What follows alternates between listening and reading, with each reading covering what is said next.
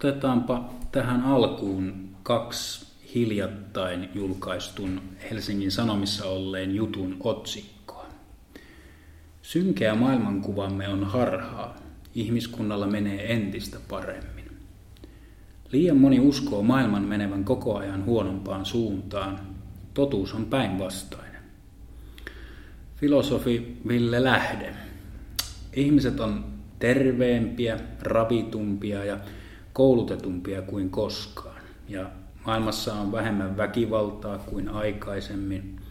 Massoittaa ihmisiä on noussut absoluuttisesta köyhyydestä ja keskiluokkaiset kulutustottumukset näyttäisi tulevan tällaisten maailman suurten massojen käsien ulottuville. Meneekö siis maailmassa kaikki paremmin?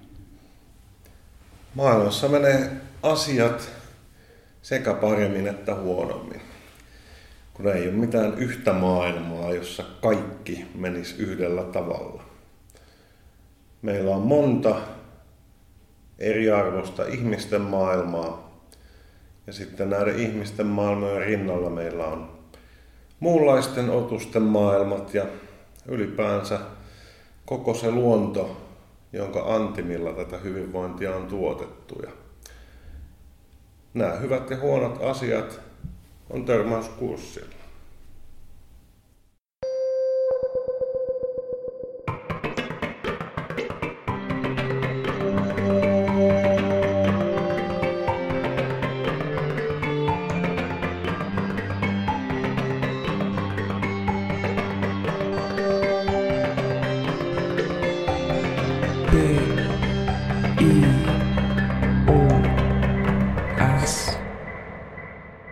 Tervetuloa hyvät kuulijat, tämä on Bios Podcast. Tämä on Bios Podcastin jakso numero kaksi. Minun nimi on Tero Toivanen ja mun seurassa istuu toinen Bios-tutkimusyksikön tutkija Ville Lähde. Tervetuloa. Moi, kiitos. BIOS on siis monitieteinen tutkimusyksikkö, joka tutkii ilmastonmuutoksen ja muiden ympäristöongelmien vaikutusta suomalaiseen yhteiskuntaan. Ja löydät meistä tietoa lisää meidän nettisivuilta bios.fi-osoitteesta ja samalla me ollaan myös osa Suomen Akatemian strategisen tutkimusneuvoston VISE-hanketta, joka se löytyy puolestaan osoitteesta viseproject.fi. Me tullaan tänään Villenkaa puhua tällaisesta suomalaisessakin mediassa esiin viime aikoina tulleesta ilmiöstä, jossa erityisesti esiintyy tällainen väite, että kaikki menee maailmassa parempaan suuntaan. Tämän podcastin tällainen yksi lähtökohta on Villen Vise-hankkeen blogissa julkaistu teksti, jossa tätä ongelmaa puretaan, eli senkin voi käydä siellä kipin kapin sitten jossakin vaiheessa lukemassa.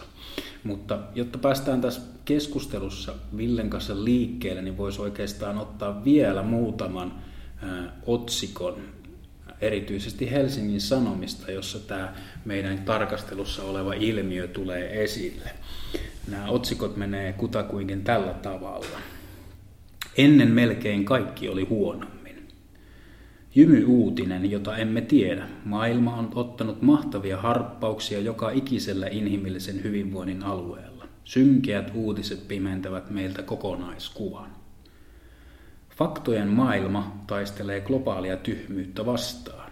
Tässä viitataan siis Hans Ruhlingin suomennettu, Ruslingin suomennettuun kirjaan Faktojen maailma.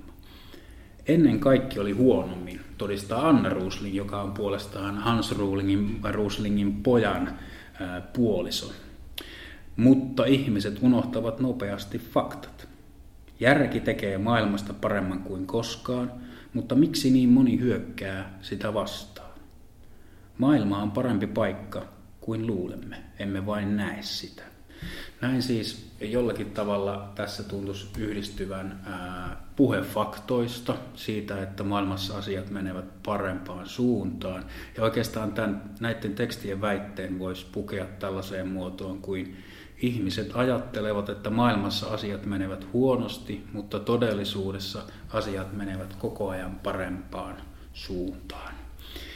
Pelkästään siis Helsingin Sanomista mä nopeasti poimin, poimin tota, niin useamman tällaisen otsikon, jotka on otsikkoja siis reportaaseille, kolumneille ja kirja-arvioille, joita jännä kyllä on ö, kirjoittanut miestoimittajat ö, viidestä seitsemään kappaletta. Ville, mistä tässä puheessa on kysymys ja miksi se nousee esiin juuri nyt? No ehkä alkuun voisi sanoa sen, että tämä kuvastaa julkisen keskustelun ja julkisen muistin lyhyt, lyhytjänteisyyttä.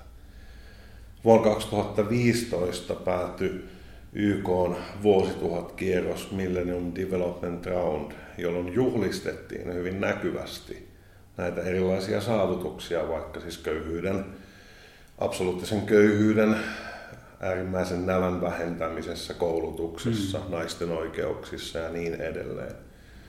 Se oli todella merkittävä tämmöinen julkisen keskustelun ja julkisen näkyvyyden purske suorastaan. Ja ehkä vuosi tämän jälkeen sitten alkoi kuitenkin ilmestyä sarjana näitä tekstejä, joissa sanotaan, että ikinä kukaan ei näistä puhu.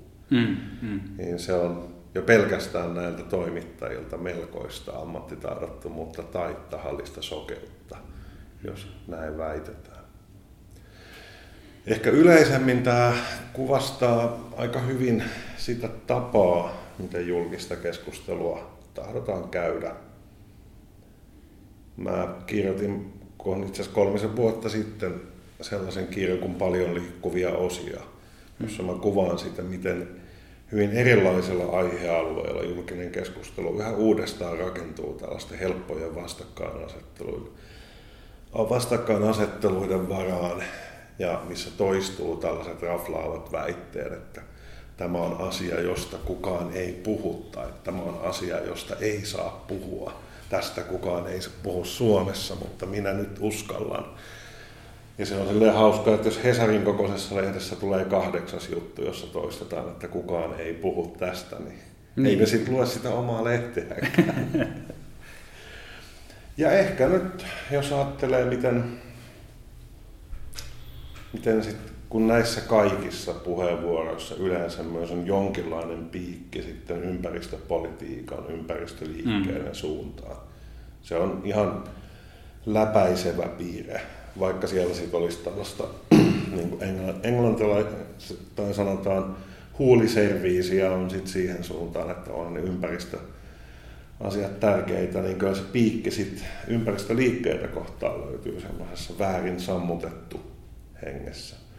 Niin kyllä nämä varmasti myös osittain kuvaa sitä, että nyt on kiistatonta, että ilmastonmuutoksen ja monien muiden isojen ongelmien torjumiseen täytyy tehdä laajoja perusteellisia muutoksia yhteiskunnissa.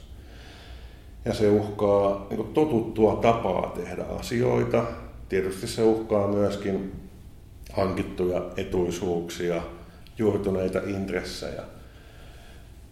En mä lukisi kuitenkaan tätä pelkästään tällaiseksi vähän niin kuin salaliittomaisesti, että kaikki tällaiset toimittajat ja kirjailijat jotenkin puolustaisivat pääoman intressejä tai muuta vaan ylipäänsä, että totunnainen maailmankuva siitä, mikä on vaikkapa talouden hoitamisen tapa ja mikä on luonnontieteiden ja ihmistieteiden suhde, miten me ymmärretään edistys, miten me ymmärretään meidän kulttuurin historia.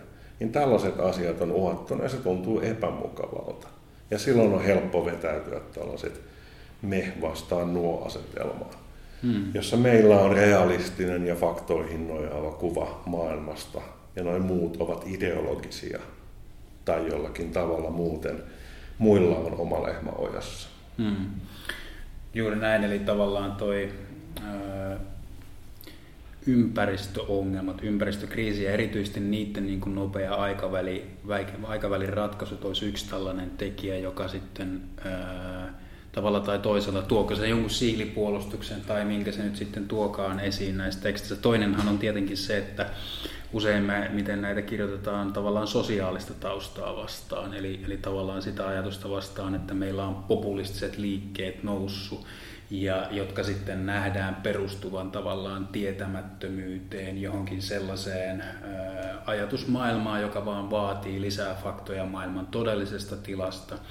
Ja kun näitä tota, faktoja sitten ihmisille tarjotaan, niin toivottavasti maailman tila siitä sitten muuttuu. Joo, tuohon on itse asiassa hyvä lisätä se, minkä mä oikeastaan unohdinkin äsken mainita, että yksi motiivi täällä varmasti taustalla on, ja nämä motiivit just tällä tavalla sekaantuu toisiinsa, mm. että läimitään samaan kasaan eri ihmis, ihmisryhmiä, hyvin erilaisia niinpä, ihmisryhmiä, niin taustalla on myös sit tietysti sellainen aito huoli tieteen asemasta. Jos ajattelee vaikkapa kreationismin uutta nousua, ilmastonmuutoksen epäilyä, rokotusten tehon epäilyä ja niin edelleen, erilaisia uskomushoitoja, niin se on aika jännää ja pelottavaakin.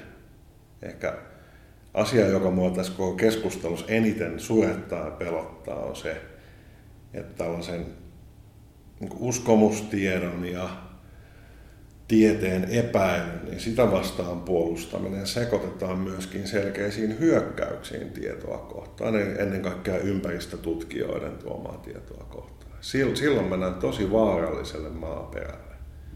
Mutta sitten voidaan aina puolustautua sillä, että me olemme nyt kuitenkin valistuksen viimeinen rintavarustus näitä hyökkääviä barbaarilaumoja kohtaan. B. I. O. S.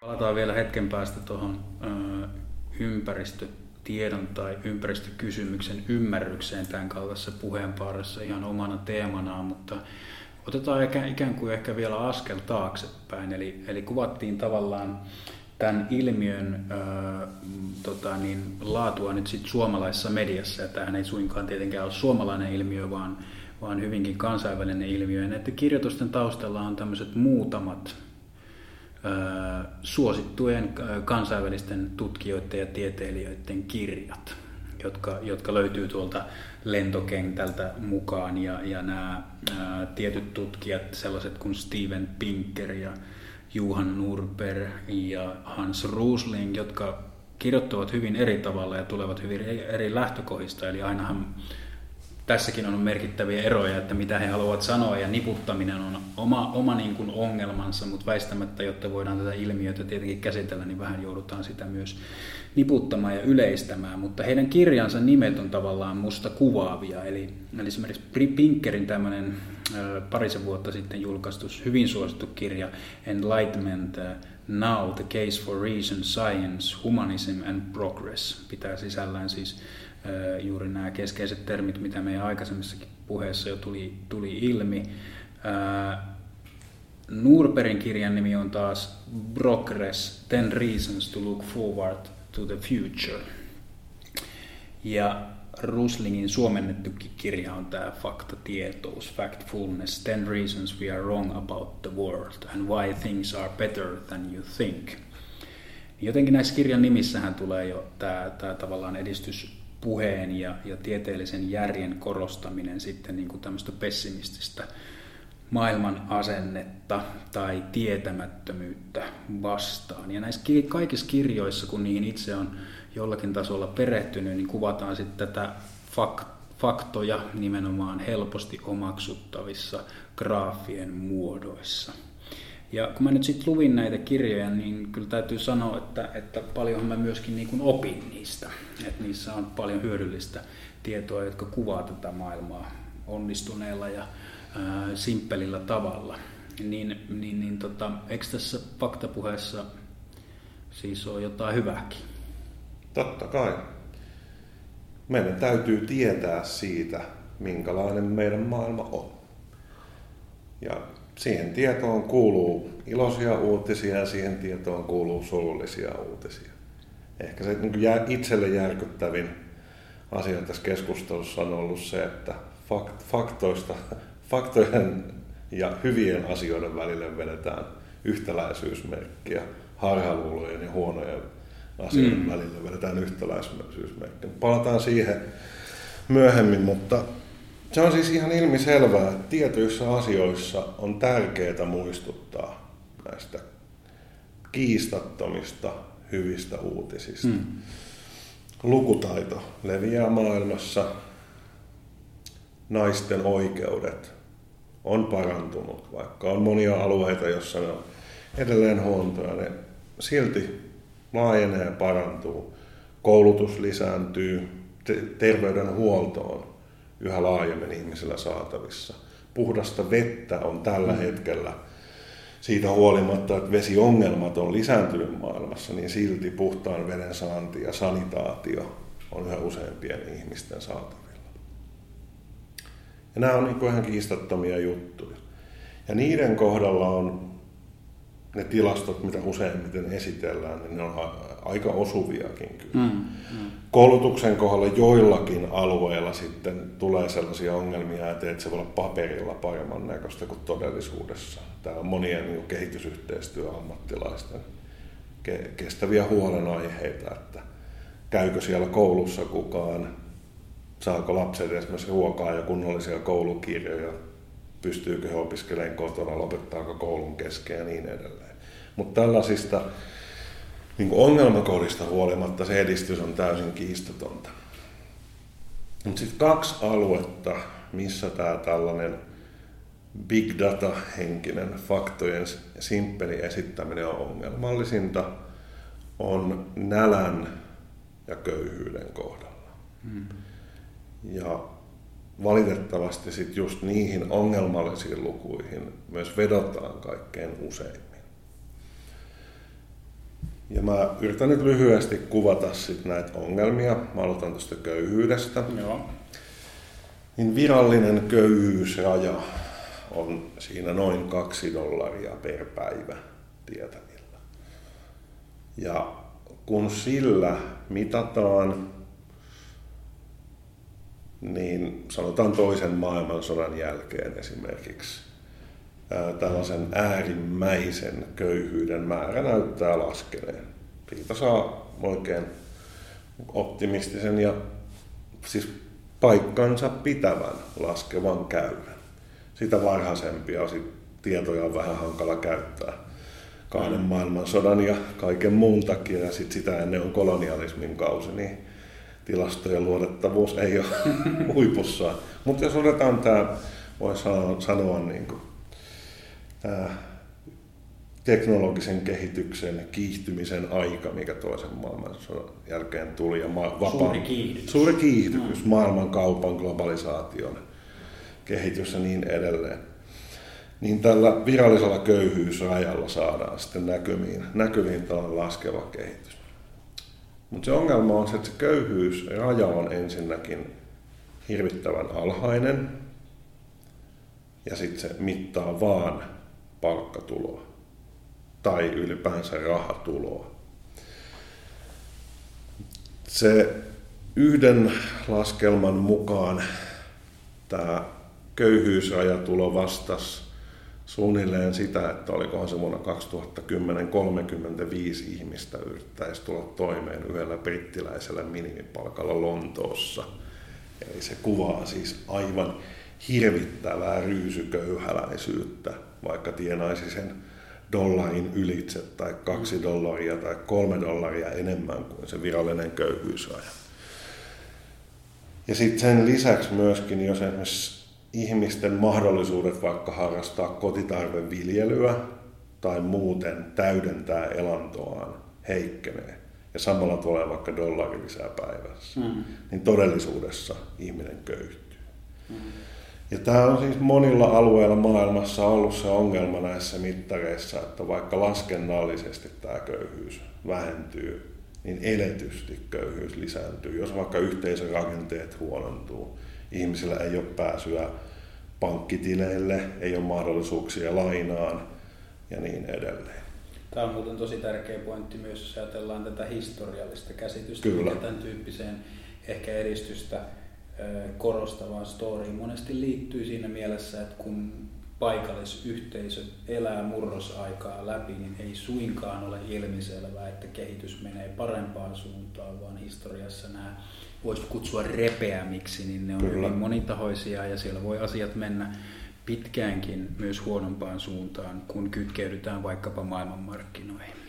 Joo, ja kyllähän ihan, jos ajattelee Eurooppaa, niin se teollistumisen ensimmäisen nousuvaiheen, kasvuvaiheen alkuvuosikymmenet vähintäänkin saattoi olla ihmiskunnan kurjinta aikaa valtavalle ihmisjoukolle. Hmm. Siis jos ihan katsotaan sitä, kuinka raskasta fyysistä työtä ihmiset joutu tekemään ja elivät silti nälkärajalla.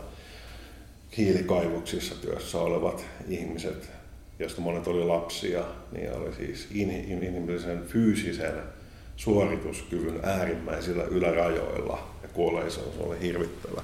Eli se vaatii hyvin paljon yhteiskunnallisia kamppailuita, että sen repeämän jälkeen saatiin aikaan uusi jako. Ja historiassa löytyy monia kohtia, vastaavia esimerkkejä, kolonisaation historia tietenkin, tai löytöretkien historia. Just taannoin tässä ilmestyi tämmöinen ympäristöhistoriallinen artikkeli, jossa koottiin yhteen aiempaa tutkimusta ja vahvistettiin sitä, niin tämä ensimmäiset sata vuotta Amerikoissa tarkoitti, että siitä noin 60 miljoonaisesta väestöstä, joka siellä asui, jäi jäljelle ehkä 5 miljoonaa. Mm. Ja sitten toki siitä, jos mennään sata vuotta, parista vuotta eteenpäin, niillä ihmisillä yhtäkkiä alkaa olla palkkatuloja. Mutta miten sä vertaat monisatavuotisten yhteiskuntien, joilla on saattanut olla edes, niin kuin, etenkin vaikka Yhdysvaltain länsirannikolla, hmm. niin kuin espanjalaisella alueella niillä oli siis kaupunkien ja kylien verkostoja, joilla oli tuhansien kilometrien välisiä kauppasuhteita. Se häviää täydellisesti olemattomiin käytännössä, Kyllä. se yhteiskuntajärjestys. Ja sitten joskus sinne myöhemmin, myöhemmin tulee uusi yhteiskunta. Hmm. Sen kuvaaminen ei, niin yhtä yksilinjaisena edistyksenä on tietysti mieletöntä. Hmm. Samalla tavalla jos ajattelee Belgian Kongoa, niin se valtava kuoleman ja riiston historia, niin totta kai sen rooli pitää tunnustaa, että se on hinta, karmiva hinta, joka maksettiin, ja aivan toiset myö, ihmiset myöhemmin saisit siitä hmm. tämän palkinnon. Siinä mielessä tämä onkin hyvä tämä eletyn köyhyyden Kyllä. ajatus ja käsitteellistys, että, että tavallaan meidän pitää pystyä paitsi ajattelemaan tätä päivää jotenkin tämän käsitteellistyksen kautta nyt esimerkiksi, mutta myös sitä historiallista kuvausta, että meillä ei tule historiasta tällaista Kyllä. lineaarista pakettiratkaisua. B. I. O. S. Osa näistä tilastoista, jotka kuvaa tätä dollarilla päivässä köyhyyttä, mm. eli laskennallista, ei elettyä köyhyyttä, niin osa niistä esimerkiksi ulottuu 1800-luvulle. Ja ne ei ole tiedettä. Ne ei ole faktoja. Meillä ei ole tietoa vertailukelpoisesta, edes niin kuin eurooppalaisesta tulotasosta saatika sitten maailmanlaajuisesta. Eli osa näistä tilastoista on siis huuhaata. Mutta jos katsotaan sit sitä toisen maailmansodan jälkeistä aikaa etenkin, josta meillä sitten alkaa olla sitä vertailukelpoista tietoa, niin se ei ole siis pelkästään sillä lailla, että nyt vaan valitaan joku mielivaltainen kohta ää, tässä niin kuin päivittäisessä tulorajassa ja sitten vaan nämä käyrät menee saman muotoisena, mutta vähän mm. eri kohdissa. Vaan itse asiassa, jos se köyhyys ja aja asetetaan ylemmäs, vaikkapa viiteen dollariin päivässä tai seitsemään dollariin päivässä, niin se käyrä näyttää hyvin erilaiselta. Ja tätä on siis monet tutkijat kuvaneet sillä tavalla, että näiden köyhyysajan yläpuoleen kun nippuuntuu ihmisiä. Että siitä äärimmäisestä, täysin siis kuolettavasta köyhyydestä pääsee ihmisiä, mutta sen siitä niin kuin kohti inhimillistä säällistä elämää tie on tukossa. Mm.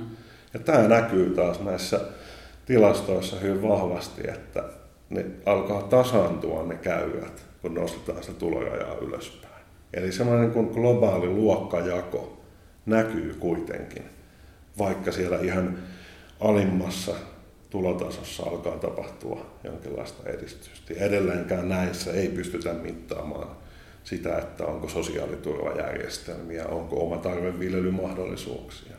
Ja se on tosi tärkeää liittyen sitten näihin niin ympäristökysymyksiin, mihin palataan myöhemmin, koska se maailman köyhin väki, joista itse asiassa tosi iso osa on maanviljelijöitä, kalastajia, ruoantuottajia. He on kaikkein suorimmin riippuvaista, riippuvaisia luonnonvaroista ja erilaisista, niin kuin mä itse kutsuin sitä kirjassani aikanaan termillä ympäristön yhteishyvästä. Eli he ovat riippuvaisia puhtaasta vedestä ja kaikista mm. sellaista asioista, mitä luonnonjärjestelmät tuottaa, koska he ei ole virallisten infrastruktuurien piirissä.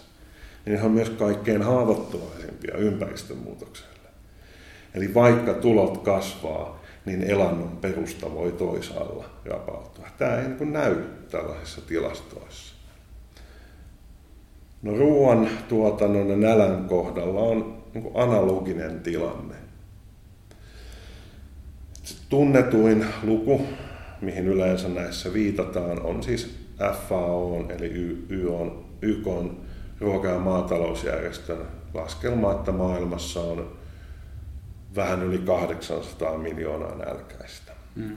Ja useamman vuoden ajan tai useampien vuosikymmenien ajan, vähän riippuu mitä niitä raportteja luetaan, niin on ollut se viesti, että se nälkä kuitenkin laskee. Nälkäisten määrä ennen kaikkea laskee. Se ei ole laskenut niin nopeasti kuin toivottiin, mutta se on kuitenkin laskenut. Mutta silloin pitää katsoa, että miten se nälkä on määritelty. Ja määrittely tässä ei ole mikään semmoinen filosofian käsitteen pyörittelyn asia, vaan se on täysin kuoleman vakava kysymys, koska se 800 miljoonaa tai 821 miljoonaa viimeisimmän luvun mukaan, se kuvaa pelkästään sitä, kuinka paljon kaloreita, kuinka paljon energiaa ihmiset saa ravinnostaan. Ja se raja on asetettu niin alas, että ainoastaan ne ihmiset on nälkäisiä, jotka ei saa tarpeeksi ravintoa tällaiseen niin paikallaan pysyvään mm. elämäntyyliin. Mm. Eli heillä siis ihminen, joka on päässyt laskennallisesti nälästä näiden tilastojen mukaan, ei edelleenkään hänelle välttämättä ei ole tarpeeksi energiaa maatöiden tekemiseen tai riksan vetämiseen kaupungin kadulla tai muita. Eli se kalorimäärä on todella alhainen. Ja tämä on täysin siis kyllä tutkijoiden vahvaa konsensusta, että tässä on ongelma tässä määritelmässä. FAO itsekin on näissä raporteissaan välillä tunnustanut, että tämä ei ole hyvä tapa kuvata nälkää. Mutta se on päätyneet pitämään tästä kiinni. Mä en oikein osaa sanoa miksi. Jos katsoo sitten ruokaa laajemmin ja nälkää laajemmin, että saako ihmiset tarpeeksi proteiinia, muita ravinteita, tärkeitä rasvahappoja ja niin edelleen, niin silloin nälkäisten määrä onkin puolitoista miljardia viiva kaksi miljardia. Mm, merkittävästi suurempi. Ja jos sitten laajennutaan siitä ruokaturvaan, joka kuvaa sitä, että onko ihmisillä ympäri vuoden pääsyä ruokaan, onko se tilanne turvallinen, eli onko vuosien välistä vaihtelua, onko sosiaalisten ryhmien välistä eriarvoisuutta ja niin edelleen. Niin tällaisia ruokaturvattomia ihmisiä on vielä huomattavasti enemmän. Et jos nälkää aletaan katsoa inhimillisesti, niin sitten nälkäisiä onkin kolme miljardia, eikä 800 miljoonaa. Mutta tämä, on, niin, tämä, on, tämä on just se, mikä jää sitten tavallaan siitä faktan no. isosta kuvasta huomioon. Kysymys on niin sen faktan tulkinnasta ja esittämisen tavasta myös. Kyllä. Ja se on, mä oon itse siis luennannut näistä aiheista hyvin paljon ja kirjoittanutkin näistä. Niin usein sitten tulee se vastaus, että Joo, mutta eihän ihmisillä ole aikaa tutustua nyt noin tuommoiseen hienostuneeseen tieteeseen, että kyllähän se riittää se niin perustilasto. Mutta sitten se perustilasto pitää esittää kunnolla. Ei sitä voi, voi eikä kannata eikä pidä valita sitä kaikkein harhaanjohtavinta muotoa, vaan sitten voi valita sen yksinkertaistuksen, joka kertoo siitä tilanteesta kunnolla. Koska sitten, voidaan, sitten jätetään huomiotta satoja miljoonia ihmisiä tai miljardia ihmisiä, jotka elää kurjuudessa.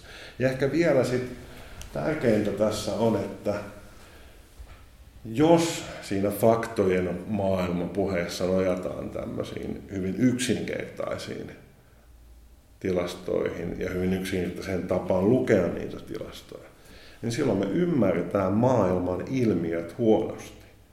Me ymmärretään huonosti, mistä nälkä johtuu, mistä köyhyys johtuu ja minkälaista köyhyydessä ja nälässä oleminen ja eläminen on.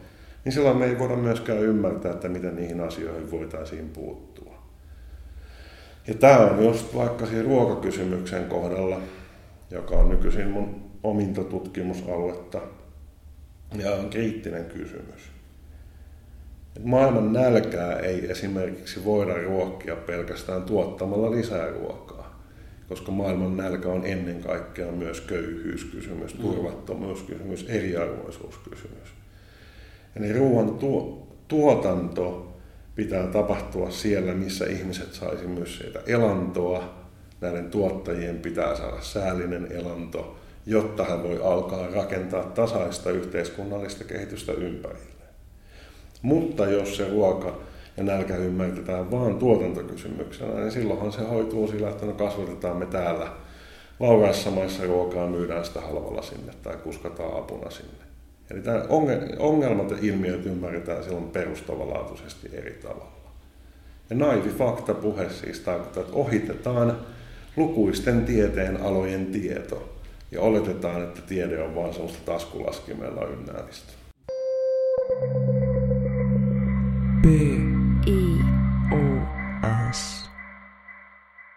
Mutta jos siirrytään tähän ilmeisimpään, ainakin mun mielestä kaikista suurimpaan ongelmaan tässä puheessa.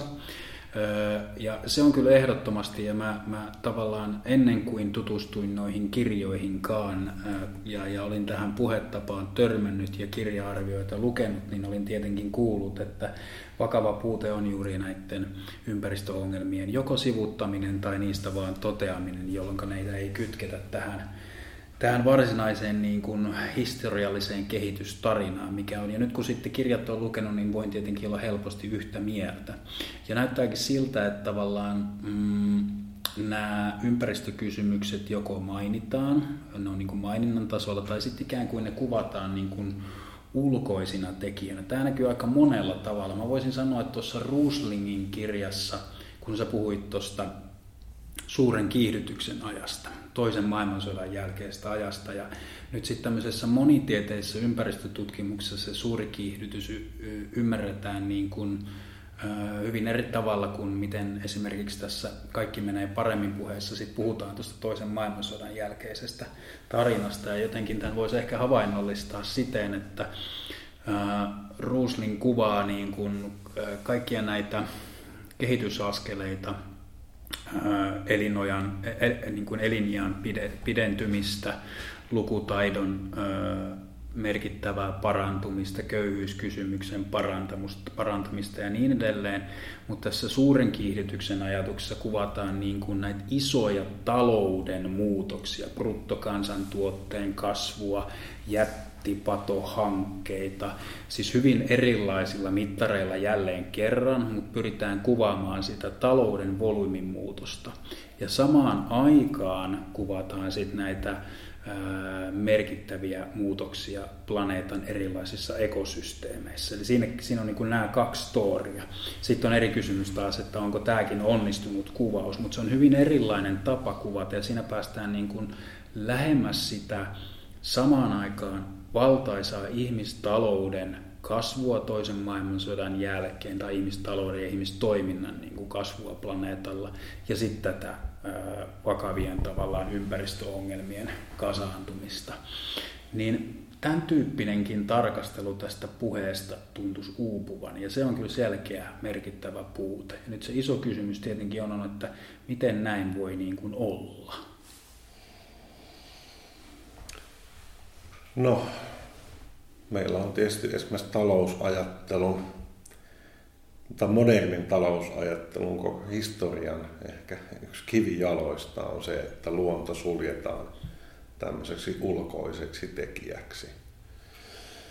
Eli kyllä saatetaan niin myöntää erilaisten ympäristöongelmien, kuten myös erilaisten sosiaalisten ongelmien olemassaolo, mutta ne on kuitenkin sellaisia, jotka tapahtuu ikään kuin jossain tuolla talouden ulkopuolella, edistyksen ulkopuolella, kehityksen ulkopuolella, mm.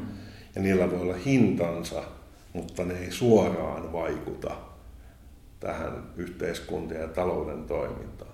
Eli on ikään kuin käsitteellisesti ja maailmankuvallisesti suljettu pois se ajatus, että me ollaan riippuvaisia ei-inhimillisestä luonnosta. Ja tämä hyvin simppeli maailmankuvallinen ja käsitteellinen siirros mahdollistaa sen, että voidaan sivuuttaa hyvinkin isot ongelmat. Voidaan nähdä tällaisena ohimenevinä ilmiöinä. Äh, Toinen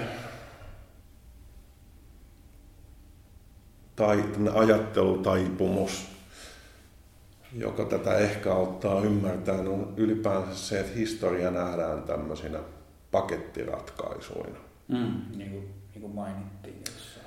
Ja se itse asiassa koskee sekä tämmöistä edistysajattelua, että myös valitettavan usein sitten tällaista edistyskriittistä ajattelua. Että joko niin kaikki hyvät asiat juontuu siitä samasta talousjärjestelmästä tai siitä samasta henkisestä kulttuurista. Ja ne on naimisissa keskenään, että nämä kaikki pitää säilyttää, että me voidaan pysyä tällä edistyksen tiellä. Hmm. Ja silloin tavallaan, jos ajatellaan sitä edistystä näin yksilinjaisesti, näin niin kuin vahvana totaliteettina tai vahvana kimppuna, niin silloin ymmärtää, mistä se kumpuaa se ajatus, että ei me voida nyt luopua vaikka tietynlaisesta energiantuotannosta tai tietynlaisesta teknologiasta, vaan meidän pitää vaan sitten keksiä jotkut keinot niin siivota jälkemme vähän myöhemmin. Mutta meidän pitää joku polttaa läpi mm. Tämän ongelmallisen historian vaiheen ja sitten luottaa siihen, että kyllä nämä asiat joskus hoituu. Tähän ja, muuten korostuu se, se puhe myös tässä tämän, tämän tota, niin, aihepiirin sisällä, jossa, jossa kuvataan ää, usein menneisyys myös sillä tavalla, että onhan meillä näitä ympäristöongelmia ollut aina Joo. ja ne on kyetty ratkaisemaan. Tai sitten toisaalta vielä kiinnostavammin, meillä on aina ollut näitä maailmanlopun ympäristösaarnaajia, mm. ja maailmanloppu ei siltikään ole tullut, ei se tule myöskään tulevaisuudessa, vaan asiat kyllä, kyllä. ratkeaa. Mä palaan tuohon ihan kohta, mä nopeasti mainitsin, mainitsin tämän toisen puolen, että jos on siis se ajatus, että edistys on niin hyvän tiedon puu, kaikki mm. kasvaa siitä samasta puusta ja on niin kuin riippuvainen siitä, että se runko pysyy, niin on sitten myöskin se edistyskriittinen tai sivilisaatiokriittinen suuntaus, jossa sitä ajatellaan, että nämä on niin kuin huonolla tavalla mm. riippuvaisia toisistaan nämä asiat että jos pitää luopua fossiilisista polttoaineista, niin pitää luopua myös demokratiasta ja pitää luopua myös ihmisoikeuksista. Ja nämä molemmat näkökulmat nojaa niin kuin simppeliin, yksulotteiseen käsitykseen ideologiasta ja sivilisaatiosta ja kulttuurista tämmöisenä pakettiratkaisuina. Mutta toi, mitä sä sitten sanoit tästä niin menneisyyden esimerkkien mm. käytöstä, niin se on myös semmoinen hankala sekoitus paikkaansa pitäviä tärkeitä faktoja ja sitten niiden älyttömän puolivillaista ymmärrystä. Sehän on selvä, jos me vaikka katsotaan toisen maailmansodan jälkeistä aikaa, niin meillä on esimerkkejä tosi suurista onnistumisista ympäristö- ja luonnonvarapolitiikassa. Otsonikadon torjuntahan on tästä useimmiten käytetty esimerkki. Tieteen keinoin havaittiin, että tietyt yhdisteet vaurioittaa otsonikerrosta. Onnistuttiin mobilisoimaan kansainvälinen yhteisymmärrys siihen, että nämä yhdisteet pitää kieltää. Pääosin ne onnistuttiin kieltään. Siinä niitä edelleen jotain käytetään, joita on ilmeisesti jo alettu tuottaa salaa uudestaan, mutta se iso kriittinen uhkaava ongelma mm. onnistuttiin kuitenkin väistämään ja ainakin tällä hetkellä näyttää siltä, että se otson aukko pystyy siitä korjautumaan. Valaiden monien valaslajien sukupuuton välttäminen on toinen niin kuin hyvä esimerkki menestystarinasta. Ja vaikka Japani esimerkiksi lähti tästä epämukavasta niin kuin yhteisymmärryksestä, vähän riitaisesta koalitiosta, niin silti kuitenkin ollaan kaukana siitä tilanteesta, että lukuisat valaslait olisi sukupuuton partaalla. Tai tietysti vaikka kaupunkien saastuminen, monien jokien saastuminen. Jos miettii Suomeen, Suomenkin suurten jokien jokisuistoja 60-luvulla, 50-luvulla, mm. mm. niin oli hirvittävässä tilanteessa. Esimerkkejä siitä, että tietyn, etenkin tietynlaisia ympäristöongelmia on pystytty hoitamaan, on tosi paljon. Mutta ne ei sovi esimerkkeinä ilmastonmuutokseen. Eikä ne sovi esimerkkeinä vaikkapa laajaan merten saastumiseen ja merten ekosysteemien heikentymiseen. Eikä ne sovi vaikkapa luonnon monimutkaisuuden rapautumiseen tämmöisenä niin kuin laajana ilmiönä. Nämä on siis laadullisesti erilaisia ilmiöitä. Ja tämä on ylipäänsä tärkeä asia ymmärtää ympäristökysymyksen kannalta, että ei ole yhtä ympäristökriisiä eikä ole yhtä ympäristöongelmaa, vaan, me, vaan meillä on monenlaisia. Luonto ei ole yksi, vaan luonto on lukemattomia, koska se muodostuu eri ajan ja eri paikan mittakaavan ympäristöjärjestelmistä, ekosysteemeistä. Jotkut on globaaleja, jotkut on alueellisia, jotkut on paikallisia. Jotkut kierrot voi olla tuhatvuotisia, mm. jotkut on päivittäisiä, kuukausittaisia, vuosittaisia. Ja se tarkoittaa, että myös ongelmia luonnon kanssa voi olla sit monenlaisia.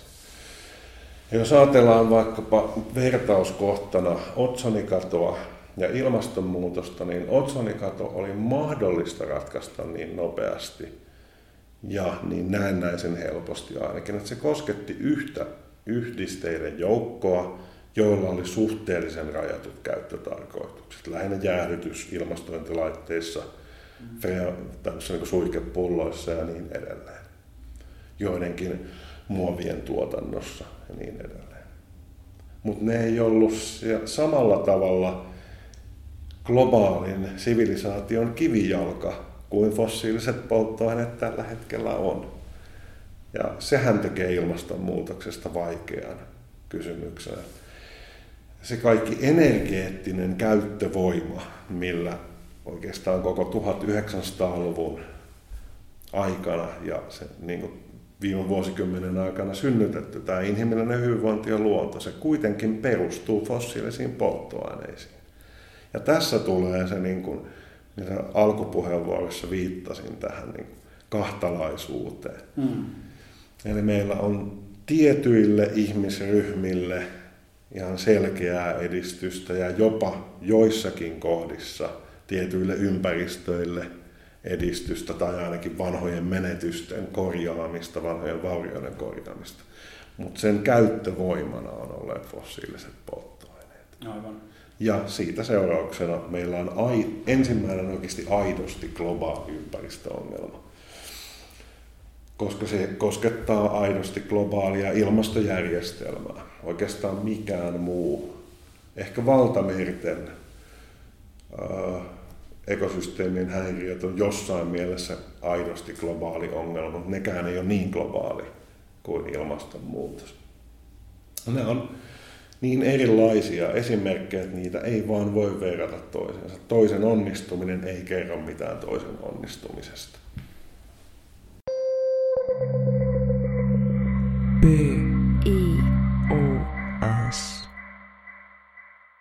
Mikä se sitten on se nykytilanne, mikä tämän tyyppisessä puheen parissa jää käytännössä ymmärtämättä? Joo, useinhan on silleen, että ilmastonmuutos mainitaan Mm, kyllä. Ja tämä on parissakin mun lukemassa kolumnissa ollut sillä, että luetellaan nämä hyvät asiat ja sanotaan, että ainoa ongelma, mikä meillä on, on ilmastonmuutos. Sehän ei tietenkään ole näin. Ilmastonmuutos on tietysti aivan keskeinen sen takia, että se vaikuttaa kaikkiin muihin. Ja jos siinä mokataan, jos ilmaston lämpeneminen ylittää tiettyjä kriittisiä rajoja, niin sitten oikeasti alkaa ruoantuotanto maailmassa romahtaa. Mm. Sitten aletaan menettää kaikkia niitä hyviä saavutuksia, mitä edes niin kuin merkittävällä osalle ihmiskunnasta on saatu. Mutta ilmastonmuutoksen lisäksi, ehkä jos haluaa vain luettelomaisesti esittää, niin keskeisiä haasteita on viljelysmaan vaurioituminen. Nykyinen ruokajärjestelmä paitsi käyttää siis pelkästään maapinta-alasta, jäättömästä maapinta-alasta melkein jo puolet.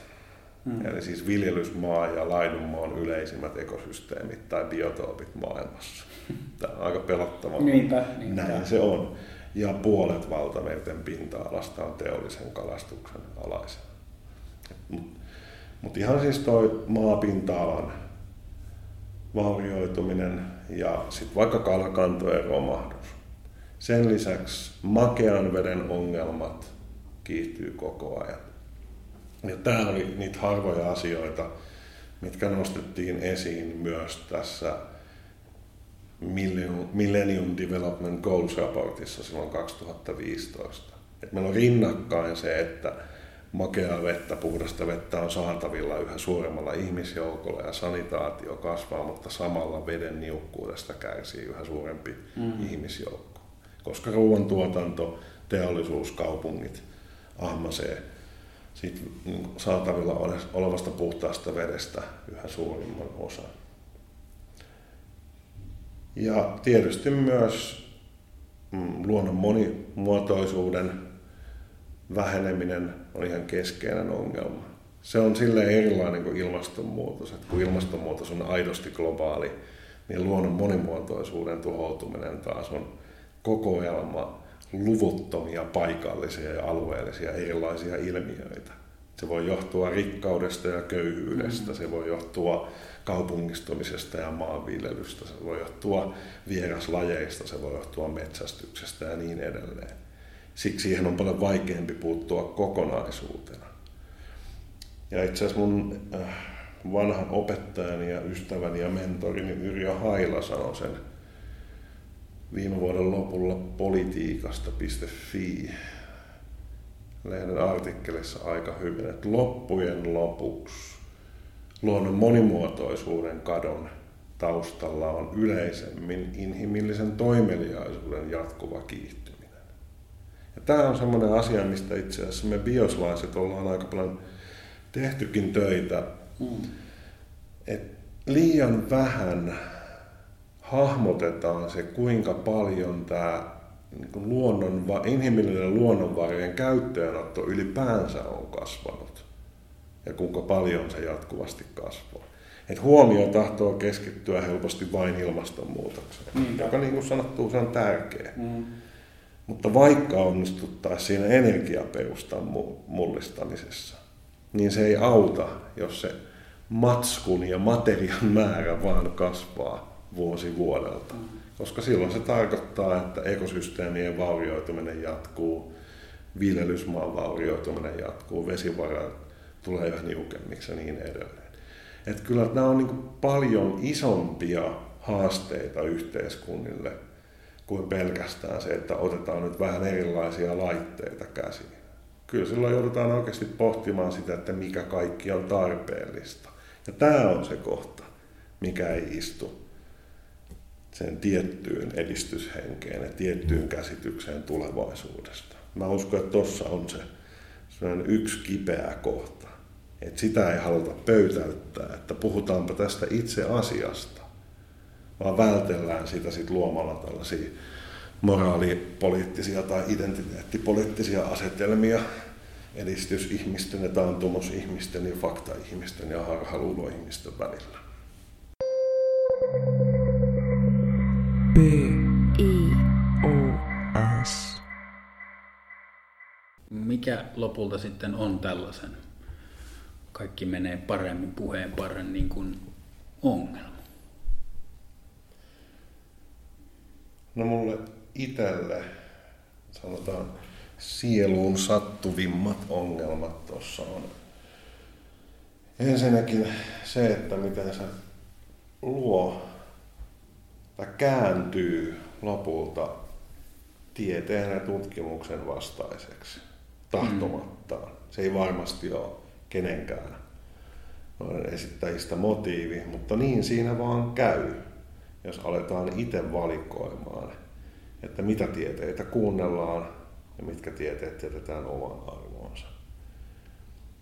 Silloin kun esitetään vaikka nämä nälkä- ja köyhyysluvut niin yksinkertaistaan kun esitetään ja linkitetään ne vaan tuollaiseen simppeliin taloudelliseen esitystarinaan, niin silloin työnnetään sivuun tuhannet ihmiset, jotka tekee kehitystutkimuksessa ja muualla tärkeää työtä näissä asioissa. Ihmiset, yrittää ymmärtää, mm. mistä köyhyys ja nälkä johtuu.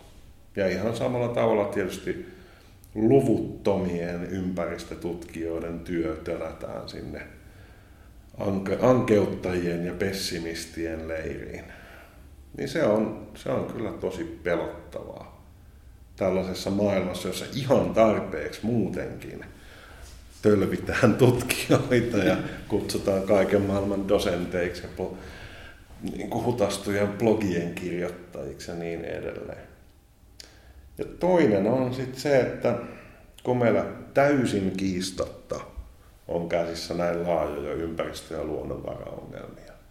Sehän on siis aivan läpäisevä tieteellinen konsensus, mikä on absurdia, että faktan puolustajat sitten lähtee tätä kyllä. konsensusta vastaan.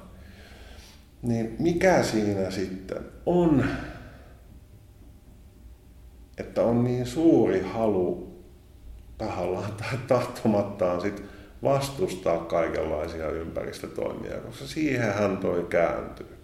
Jos sanotaan, että kyllä sitä on ennenkin ongelmia ratkaistu, ja tällä uralla meidän kannattaa pysyä, kun maailma on koko ajan parempi, niin silloin oikeasti sanotaan, että ei tässä nyt kannata hötkyillä, että kyllä nuo ongelmat ratkeaa aikanaan, kunhan pist- annetaan tämä edistyskoneen pyöriä.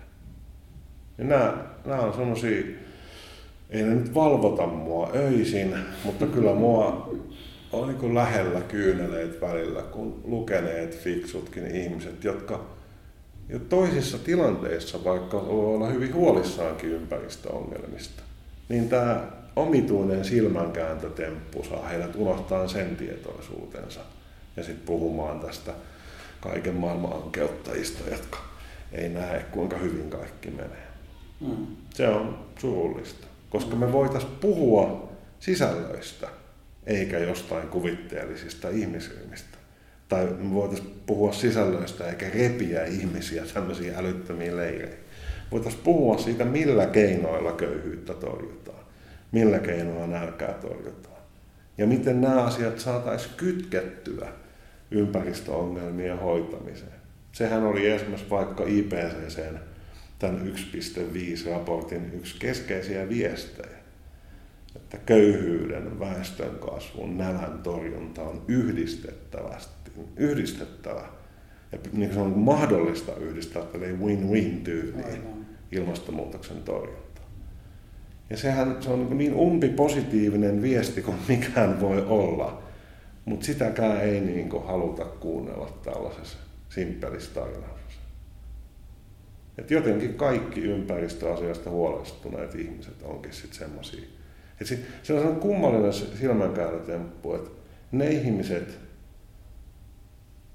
jotka toimii ympäristöasioiden puolesta ja toivoo, että niille tehtäisiin jotain, niin heistä tehdään yhtäkkiä semmoisia niin passiivisia, pessimistisiä hankeilijoita, jotka vaan istuu kuralatekossa tumput suorana ja ulvoa. Ja sitten ne, jotka vastustaa aika usein ympäristöpolitiikan tehostamista, niin he on sitten semmoisia niin aktiivisia nykyihmisiä, jotka pistää sen tämän toimeksi, eikä vaan ruikuta. Mm. Tämä on kummallista. B. I. O. S. No niin, hyvät kuulijat, tässä oli siis Bios Podcast äh, numero kaksi. Kiitos Ville. Kiitos ja kiitos kun jaksoitte kuunnella. Niinpä juuri, kiitos kuulijoille. Äh, mikäli haluatte vielä lukaista tämän jutun taustalla olleen blokauksen tuolta Vise-projektin sivuilta, niin se kyllä löytyy sieltä. Ei hötkyillä, sillä meillä menee paremmin kuin koskaan Villen sanailua. Bios-podcastasta jatkaa tarinaansa ja tulevassa seuraavassa jaksossa tartutaan joko Green New Dealia koskevaan keskusteluun tai sitten ympäristöturvallisuutta koskevaan keskusteluun. Se jää nähtäväksi. Kiitoksia ja kuulemiin. B.